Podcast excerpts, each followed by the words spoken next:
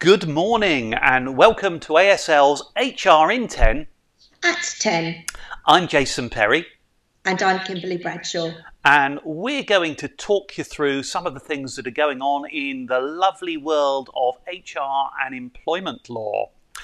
We do this live every Thursday morning at 10 o'clock. So, those of you who are watching us live, keep us on our toes, as I always say, by asking Kimberly a question live, and we'll do our very best to answer it on air. Um, but in the absence of those questions flying in, let's start with what's going on in the wider economy, I think, Kimberly. There seem to be some really positive signs out there.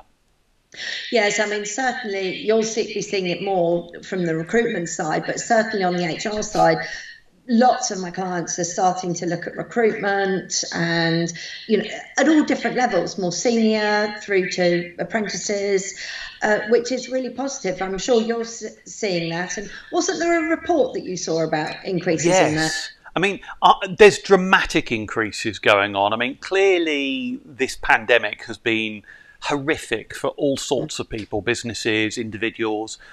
But in in the employment sector, I think the low point was probably running at around 20% of previous levels. I mean, it really was a, a major crash.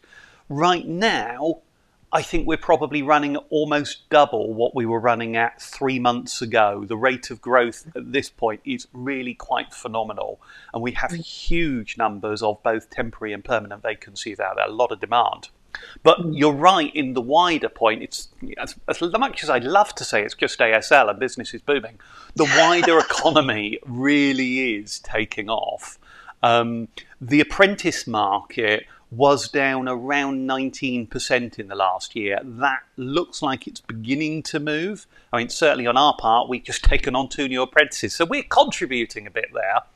But the graduate market is the one that caught my interest. I'm just looking down at the stats to uh, update you on it, but 36% of employers have said they expect to increase the number of graduates they're taking on this year. And it went on to 18% of employers are saying that increase they expect to be by more than 10%. So mm. big changes in the graduate recruitment market. Definitely, and I think that reflects very much um, something that I heard yesterday at a. I went to a, an economic forecasting mm. um, event, and they which are often that, so dull, but I suspect not right now. It was actually very thrilling.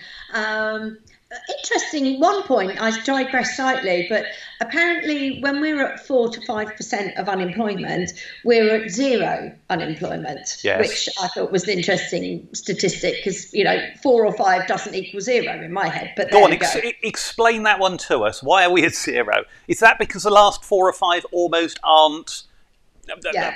I wanted to avoid saying aren't employable, but I can't find a better word. Is that what we're yeah, um, they didn't clarify that too much because uh, they moved swiftly on to other things. But I did, you know, I think it's a, a cushion, more mm. like a cushion that you can't have every single person in employment.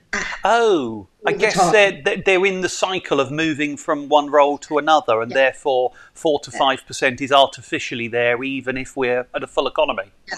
Exactly. Okay. So we're in that place, which is a good place to be. Mm. And the prediction that they gave was that we're about to experience the fastest economic growth mm. since the 1920s. Yes we're seeing that, and uh, and uh, certainly if you talk to my, my, recruiters at the moment, they're they're literally just flying from um, client request to the next client request. I, I don't think we've ever been so busy, in all honesty, but. Yeah, I, I, I've seen that quite widely that we're expecting almost a, a 90s, 20s bounce to mm. come back. And the other thing that I've seen is the UK economy is poised to recover even faster than the US economy, which is normally the, the, the kind of gold mm-hmm. standard in recovery, isn't it? Yes, definitely. And I think, you know, that's really exciting and very positive. But at the same time, it any significant up or down comes with potential pitfalls. And companies, I think, really need to prepare better or prepare for it in either eventuality. Well, I guess the question, the big question right now is there are a lot of employers out there still with people on furlough trying to gauge if this really is the recovery or if it's a, a lucky one month blip. And mm. do we bring the people back and how do we bring them back safely? Yeah, certainly a few events I've been to recently, it's made it clear to me that there are many, many companies out there who have not started preparing or don't have clear plans yet to bring people back from furlough and return them to the workplace. I mean, obviously at the moment they can't do it now, uh, but from the you know 17th of May or June, whatever it is, if they've got a good reason to do so, they can bring people back, mm. provided it's you know COVID secure and they've had all their risk assessments. But you know, it takes some planning. What's it going to look like? And I think you know we always talk about hearts and minds and employee engagement, and I think this is an absolute opportunity for employers to to grasp the, the straw on that one and make people feel not only safe but included. Yes, I, think that we've got a few things going on that still create a degree of uncertainty. And a lot of what I'm seeing at the moment is suggesting when we get to June the 21st, social distancing may be gone. Hmm. and we're talking about the hospitality industry, for example, being able to open up as normal now, if that's the case, there's got to be a major question of can my office, can my factory, can my warehouse be normal? Do we need to do COVID secure things? So, my gut feel is hope for the best and prepare for the worst. Yes. And I would recommend that companies have a have a plan B that prepares for the worst case eventuality. Totally. We don't know yet if there's going to be a third wave. It's looking unlikely, but who knows? Um, most of the companies I talk to, they're not expecting to have people back till September at the very earliest. Mm. So, you know, I think there's just hang fire yeah. and okay, aim for it, but I think assume that social distancing will continue for now yes. and work accordingly. And I think that's incredibly wise, but I think what we're likely to see, um, you know, your hope for the best. The best looks like social distancing may almost start to disappear as we move into the second half, into Q3 of this year. And we're also talking about now vaccinating with a third booster anyone over 50. Um, so we don't have a winter third way, a third, fourth, whatever, another peak. 400th.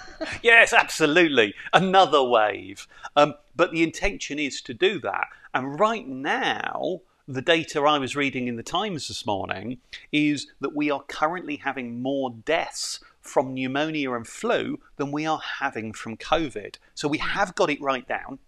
And with the right planning, we can keep it down, which means we can be quite close to normal if we're sensible. Yes, exactly. But I think another thing that I've been hearing about is adapting to a hybrid model, which mm. the majority of people are doing. But that causes some, not legal inequality, but some inequality towards those that can't work from home, like mm. factory mm. workers or warehouse yes. Um, people. And one of the things I've heard suggested, which I thought was a great idea, to make things more um, appealing for those kinds of people when if you're offering working from home to, to others is to consider something like a compressed week. Mm. It's it's an interesting one because I've heard that before. I guess the challenge is going to come for fitting that into your workforce, and it's going to need careful planning because somebody with families probably is less keen to squeeze their week into three and a half days or um, you know, perhaps working nights to keep it running around the clock so they can uh, have, as it were, less people on site at one point in time, but create the same total production than perhaps a youngster might. Mm.